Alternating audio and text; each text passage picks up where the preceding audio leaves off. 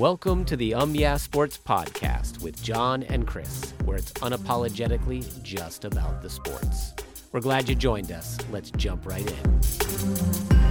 It's the September 16th episode of the Um Yeah Sports Podcast. It is a Friday edition of the show, and now we know how Amazon would put together a Thursday night football or a primetime football experience. Thursday night football inaugural episode is in the book, so we can talk about that a little bit here in a few minutes. I'm Chris, and with me, as always, is John. Listeners, thanks for listening. If you haven't subscribed yet, please do that by hitting the subscribe button in your favorite podcasting app. Uh, we're over there on Twitter at Um Yeah Sports. You can also uh, hit up John. You're at John. What are you John McConey. at John McConey? hmm right? So you post there as well. So both of those places are uh, a good place on Twitter to engage with us. We'd love to hear from you. I'm at Chris McConey. It's at the John McConey. Oh, at the John McConey. Well, that's important to note. The, the is important. Yes. Okay. All The right. John McConey. And then I'm at Chris McConey. So be careful. Don't say mean things. we don't need to hear mean things. All right. Uh, also, we've got uh, umyeahsports.com. That's a place you can go and get the latest sports news and information curated from around the web. You you you put ana- uh, analysis in there as well. Yep. Get get the John get the John point of view uh, between podcasts on what's happening on the day to day sports sports stuff. Right. Mm-hmm. Okay. Hey man, how are you? I'm doing well. How are you? I am doing excellent. We are, you know, in the thick of uh, football season, which is awesome. We now know what a Thursday night football uh, thing looks like. Uh, kind of interesting. I didn't think it was super smooth. I felt like uh, Herbstreit uh, was a little off.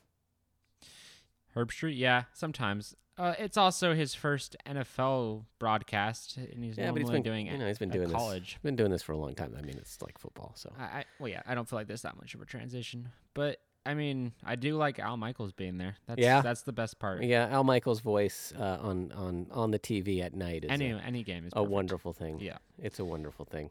So there's some rumors out there. Um, Big Ben, Ben Roethlisberger, former quarterback of the Pittsburgh Steelers. So Dallas is kind of in need of a quarterback, right? Dak's Yeah. going to be out here for a bit. Oh, a while. And so, hey, you know, Ben's probably sitting on the couch thinking, maybe yeah, I see Tom and he's doing this thing over there. And hey, maybe I'll do this. What do you Yeah. think? Is this going to happen? Is this a thing or is this just rumors? probably just rumors at this point. Uh, but Dallas does need to make some type of move Yeah, at quarterback. They, they can't do. wait till week six to bring in someone to try to uh, help uh, this Dallas team out. And it's no guarantee that, uh, Dak will even back week six. So getting someone to come in and help him out, that's going to be really important for him because if they wait too long, you're going to get in a situation where they're going to be out of playoff contention, and there's really no way to fix it after a week or six or maybe seven. Uh, and Jerry Jones, like we mentioned, is really wanting to get back to the Super Bowl and win. So I feel like he would be in the market for a quarterback and trying to get something to, to go his way, maybe trying to get Jimmy Garoppolo, something like that. But they have a couple quarterbacks, but n- none of those quarterbacks are going to be quarterbacks that are going to get you a ton of wins. So that's going to be a little bit of an issue. And Jimmy Garoppolo just signed a huge deal with the 49ers, so he's probably off the table. Baker Mayfield's already left to his new team. Seattle doesn't seem like they're going to be trading any of their guys. So at this point, you're kind of stuck in a very weird situation where there's not a whole lot of guys on the market. Uh, just waiting. So maybe you do dip into the retired market and look at Philip Rivers, or you look at a guy like Ben Roethlisberger, but it just depends on if Ben Roethlisberger wants to come back out of retirement and, play again. Now, obviously, he hasn't done what a lot of retired players do and hasn't gone to, I don't think, has gone to any sort of broadcasting deal. So he's still kind of just sitting there, sitting, uh, sitting in the open. So maybe they go with him. But with Ben Roethlisberger, you, how are you going to sign that? You're going to give him like a six week deal, or you're going to give him a full year deal. And then if you sign that, then he'll become a backup. And with Dak's injury injury history over the last few seasons, maybe that won't be the worst thing for you. But at this point, I think the people that they need to be looking at is Andrew Whitworth, if he's available or willing to play, trying to contact him and look into getting him because their offensive line, yes, they just signed a new one, a new offensive lineman, but they still need to make sure Dak Prescott's protected and doesn't get his hand or leg injured on a on a play again and give him time back there. So maybe that's the people that they should be looking at as far as offensive line.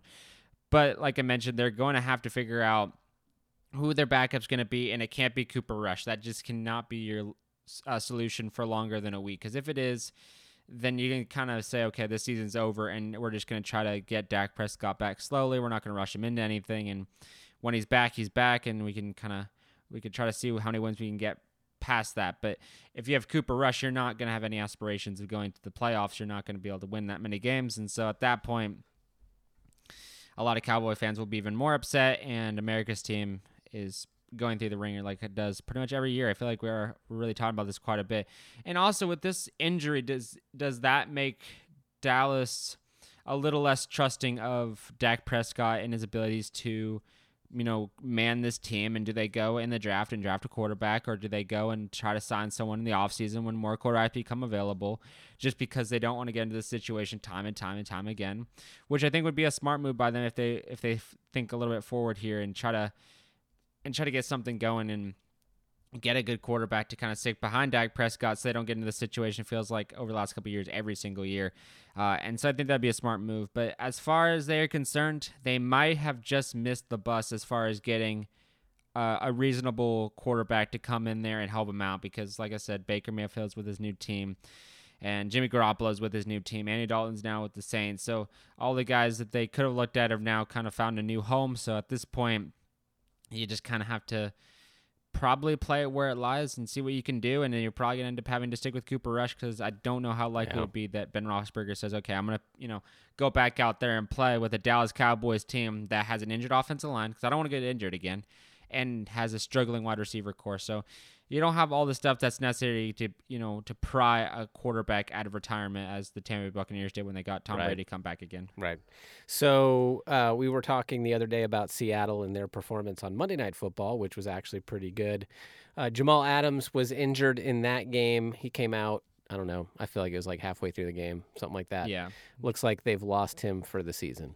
Yep, that's a big loss for if if you're Seattle because Jamal Adams is such a big part of this uh, defense, and they're using him in such experimental but super lucrative ways of bringing him towards the line of scrimmage and letting him kind of play from there and try to blitz and, and try to bring him in on different blitz packages and play defense. And he did really well. Almost got an interception, got to Russell Wilson, almost got the sack. That's the play he got ended, ended up getting injured on. So things like that. But now you lose him. You have another defense lineman. Like I said, he was injured and it kind of feels like Seattle's now going to have to try to figure out a way to, you know, get this back on track. Now with Seattle, I feel like Jamal uh, Adams was one of the strong points of the Seattle team uh, throughout the entire game with his new with with this new scheme and package and d- things that they've been doing. And ultimately, I think the defensive line is also pretty good and stout when they were able to stop the defensive line or the the um, who were they playing? Uh, oh, the Denver Broncos from being able to score any pretty much any touchdowns. But now you had to play excuse me, the 49ers who are going to be getting I think and it's looking like it's gearing towards getting Jimmy Garoppolo or not Jimmy Garoppolo, but uh, George Kittle back. Um, so now at that point, who's going to be able to stop George Kittle on that team that is super young and super inexperienced and to have to go and try to beat a good 49ers team. And I, I think in a lot of ways, people are getting on, like I mentioned, Trey Lance a little too early. And he's to have an opportunity to redeem himself against a Seattle team that he will probably be, be able to have a lot of success against because the running back core ran all over Seattle last week. Uh, the wide receiver core was running away from uh, Seattle players, and it wasn't until Jamal Adams or the other safety Diggs almost made another interception, and then their defense, like like I mentioned, made a couple goal line stands, but then he got Trey Lance, who's a running quarterback. You got Jimmy Garoppolo, or I keep saying Jimmy Garoppolo, George Kittle, and then you have Brandon Aiyuk and uh, Deebo Samuel, and probably not such a wet environment, and you and a good defense, and you say, okay, let's bring the same guys out. You know, not saying the Denver Broncos are a bad team, they are an inexperienced team with Nathaniel Hackett being there and being his first year head coach and all the success that they've had in past. And maybe they could have gone for that fourth down and maybe even made it work because of how good they were running the ball and things were moving in a good direction. Now you bring a guy, the 49ers team in there with experience, solid roster that you know can succeed and get to the Super Bowl, and you say, okay, now Seattle, who's super inexperienced and super young, okay, beat this team. And I think this is going to be finally where we start to see a little bit of the demise of the Seattle Seahawks and probably Geno Smith will be able to pick up the performance he had last week. We'll get, uh, I think Kenneth Walker will be playing next week. So you get Rashaad Penny and Kenneth Walker one two punch. You get to see what he looks like in game four. Ty Lockett uh, and DK Metcalf and some of the rookies, they will probably have a chance to make some plays, and we'll see a little bit on offense. But defensively, that's a huge loss. You can't bounce back from that after just being announced. I think yesterday, and the and yesterday was Thursday, so you have just two or three days before you play again. You're not having that much time to figure things out and get things back to normal. So at that point, I kind of feel like this week's going to be a loss for them, and they're going to have to figure out what to do and how they're going to patch up the holes. I hope they've got a plan and, and a good depth on their on their depth chart because at that point we can probably see the Seattle team that I expected to see before they came out of the gate swinging and ended up beating the Denver Broncos. And maybe, hey, a lot of people are frowning on maybe they'll play better than expected, but the 49ers are such a good team mm-hmm. that I'd be very surprised if they came out and won. Okay. Let's jump over to the uh, the NBA and then we can get out of here. Be a short episode today. Donovan Mitchell uh, thought he was going to be going to the Knicks, huh? Yeah, he thought he was gonna wake up on Monday and he'd be and and so for Nick. yeah for those that don't re- don't know this or don't remember, Donovan Mitchell was traded from the Utah Jazz where to the Cavs, Cavaliers. The Cavs, yes, for for a ridiculous amount oh, of ridiculous, yes, of of things, draft choices, players. To now total 15 first round draft choices. Insane, insane. But yeah, I think that's I think Donovan Mitchell made the uh, came out the best in that deal, yeah. and not having to go to the Knicks because the Knicks aren't like I mentioned this a lot. I, they're not in a good situation. They're they're they're they just have a lot of issues and things they need to work on.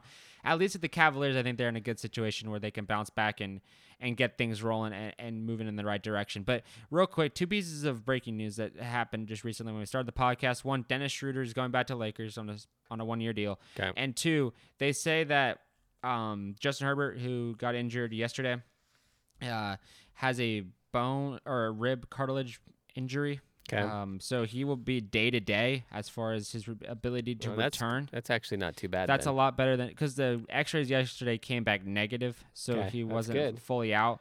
Uh, rib cartilage fracture, so they're gonna kind of see where he's at. But if he's day to day and he has you know over a week to get you know get ready and get better, and you saw the fight that he had last night where he came back into the game and finished it out and delivered two strikes with a rib injury and you can see how much pain he was in. So with the amount of fight that he has, I would not be surprised if he came back.